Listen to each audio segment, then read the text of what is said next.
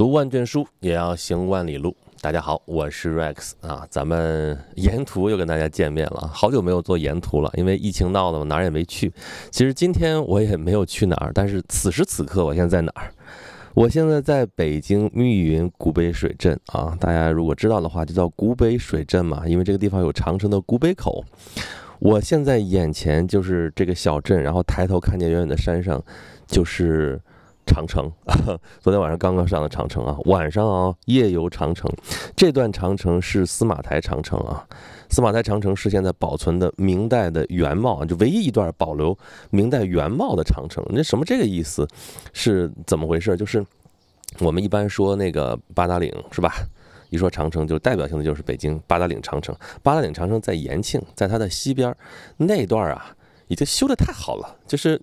长城非常的完整啊，这个那个什么垛口啊，什么敌楼啊，什么烽火台啊，什么全都非常的完整，然后设施也都都非常的齐备，什么长城博物馆也在那边，但是就太完整了哈，完整的就不像是一个就是一个古旧的一个东西，或者说有多少年代的那种东西啊，它非常的雄伟，照样非常的雄浑，没有问题，但是好像太太完整了，但是司马台这个长城。呃，其实这个地方二十年前我就来过，这地方就是保保留的原来是野长城，现在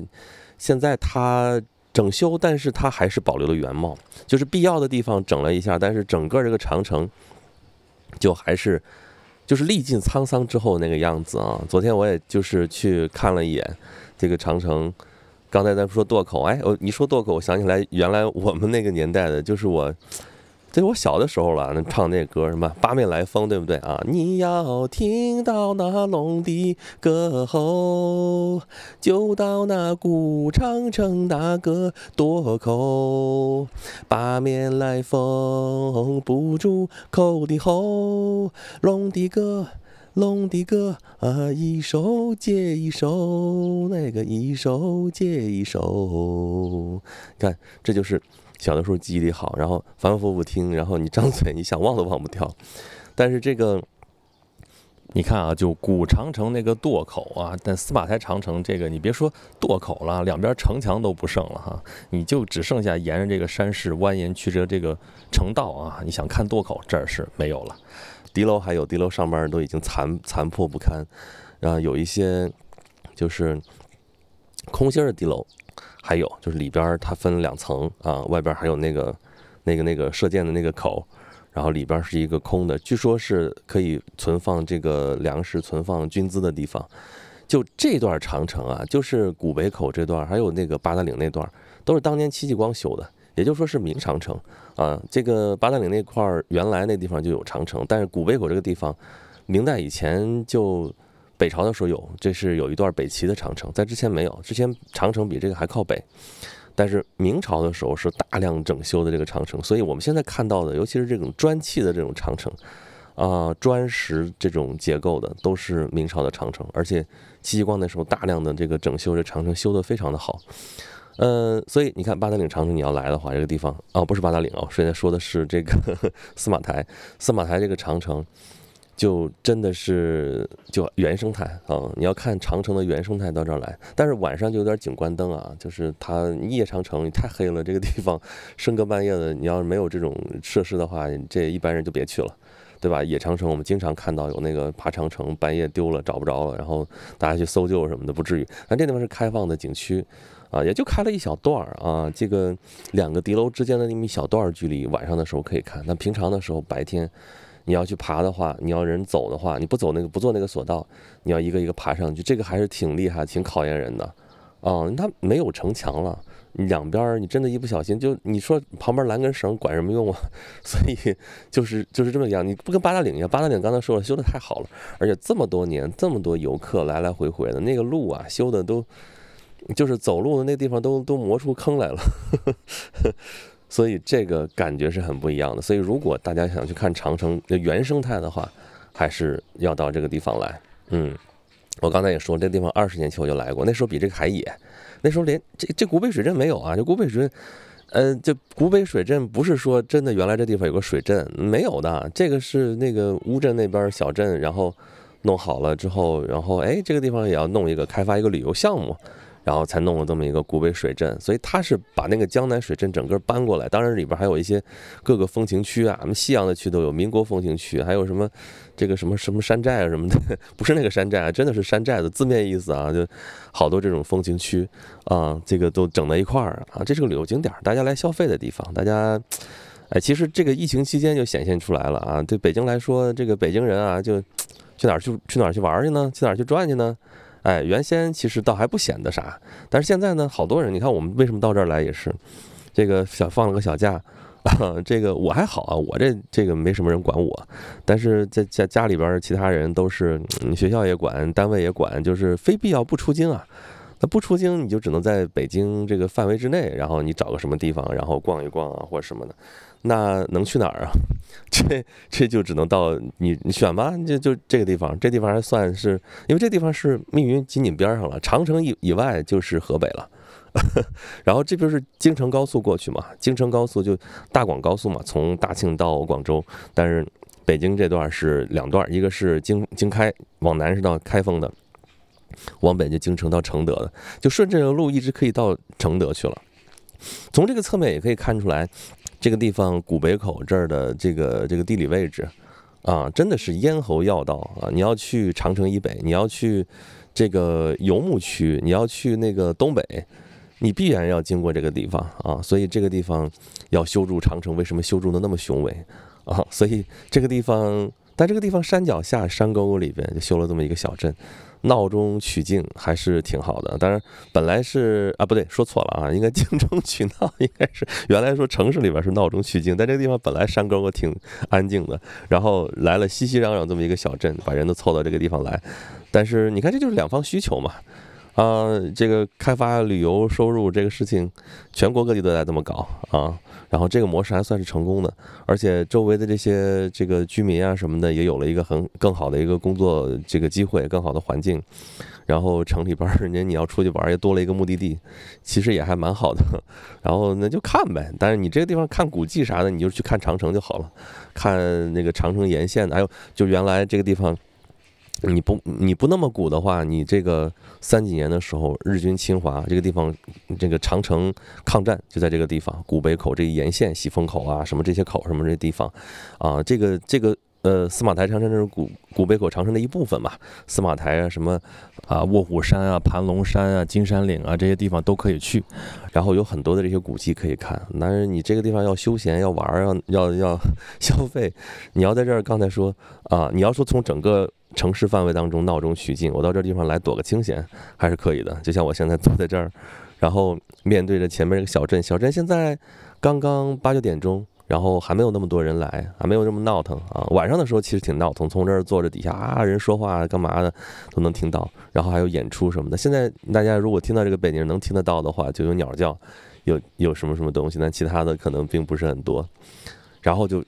远望着长城，这个感觉就是你要想躲个清静什么的，这地方还是不错的，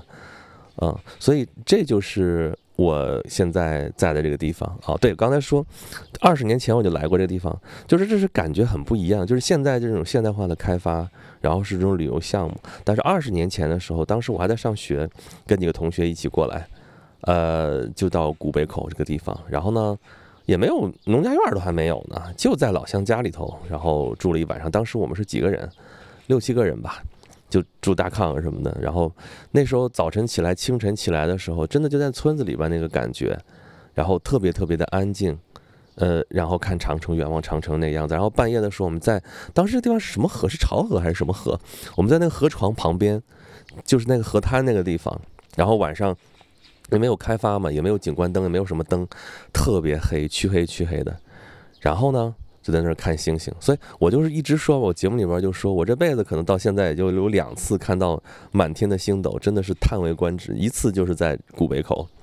呃，另外一次是在陕北，在那个黄土高原上面，就就是其实都是那种当时没有开发的那种地方，没有灯光污染，然后你可以看到非常美的天空。然后还能就凭我有限的天文知识能辨认出来一些星座，但是现在方便多了。那个时候就完全是凭着我知道多少，我就只能说多少。我能看，哎，这是什么什么星，这是什么星。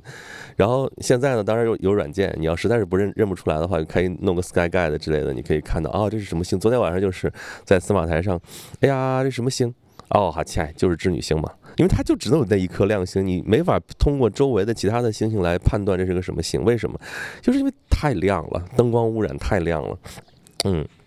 本来就山沟沟里边，你往北面望的话，还是黑黑的大山，那里边可能能看得好一点。但是司马台夜长城，景观灯一开，然后高是够高了，然后底下这个。这个古北水镇，这里边灯光也是灯光秀呢，还哇！这你看星星，基本上你就是看不见啥了，最亮的能看到几颗。然后在阳台上看也是，哎呀，太亮了，啥也看不着。但是二十年前真的是，我看到那个时候，所以这两相对比，真的是要感慨一下，今夕何夕啊！这已经是时移世易，变了那么多，二十年过去了哈，我这也二十二十岁就过去了，时间过得实在是太快了。嗯，所以你看啊，咱们这个地方到长城来，其实你可以有更多的选择，不是说你非得来你北京说那个不到长城非好汉，一定要去八达岭。八达岭那地方已经开发的有点过度了，你要想去一些不一样的地方，司马台其实是一个选择。当然这个地方也是已经开发了，但是我不建议大家再去更野的长城，你去剑扣或者什么地方啊，你更野的长城。那有点危险了啊，这个事情，所以你要不是资深驴友，不是确实有这个本事，不是确实有大家一起行动的话，还是不要去太野的地方，就是就是对自己也不好，对其他人也不好，对吧？你还是那话，你要是丢到里边，人还得去救你，就比较麻烦了。嗯，所以啊，我们今天这是临时加了一期这个沿途啊，因为其实我。本来计划的那个沿途的内容是其他的内容，对吧？咱们上个月就说了啊，这个山西的这个这个沿途要要开起来了啊，但是在整理内容还没有做，因为这个可能会比较长。那个是一九年的时候我就去山西，就本来准备做山西的沿途的啊，计划好策划那个题目也都有了，但是后来疫情一闹，然后一折腾别的事情，就就就就就那个就放下了，所以直到现在啊。我这是那个五一的时候又去了一趟山西，我说不行啊，山西准备了那么多东西，我要把它做起来。所以我们下边要做做沿途的时候，就山西的这个主题，我们就要把它做起来了。嗯，所以呃，还是那句话，就是今年你看到现在演讲录也就再做了两期，但是呃，只要我还在啊，演讲录不会停，就是它可能会迟到，但是总是会到。然后沿途啊研读，只要有时间，我都会做起来的。这个是你说是承诺也好，你说是个 flag 也好，反正立在这个地方。但是我的节目永远没有停啊，就是一直还有别的节目在做啊，包括那个中国历史上大人物啊，还有一些其他的一些项目都在做。大家所以大家关注关注我的各个平台上面去搜演讲录或者搜我的 ID 轩辕十四 rex 都能找到。然后呢，再想跟我有进一步的联系的话，可以关注我的公众号，有一个轩辕十四工作室，还有演讲录。咱演讲录啊，就叫演讲录，在微信上面有那个就是公众号，有视频号啊，还有小程序。在里边其他的你就除了这些演讲录之外的节目有好多了，已经就是为什么这些年这个演讲录的节目更新的不是很多，就是因为一讲一个东西一个主题深入进去就出不来啊，一讲讲一堆，然后回过头来的时候，已经就像刚才说的这二十年一样，就恍恍惚惚就过去了。嗯，好啦，咱们这个我这儿天也已经开始晒起来了，然后咱们这个沿途这期节目就到这里吧，然后我再到下面去转一转，有什么新鲜的东西我会跟大家随时 update，通过各种途径啊，有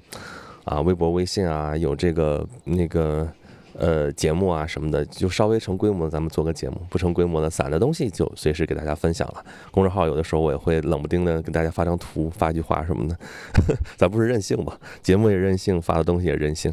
好了，这一期沿途咱们就到这里，咱们下一期再见吧。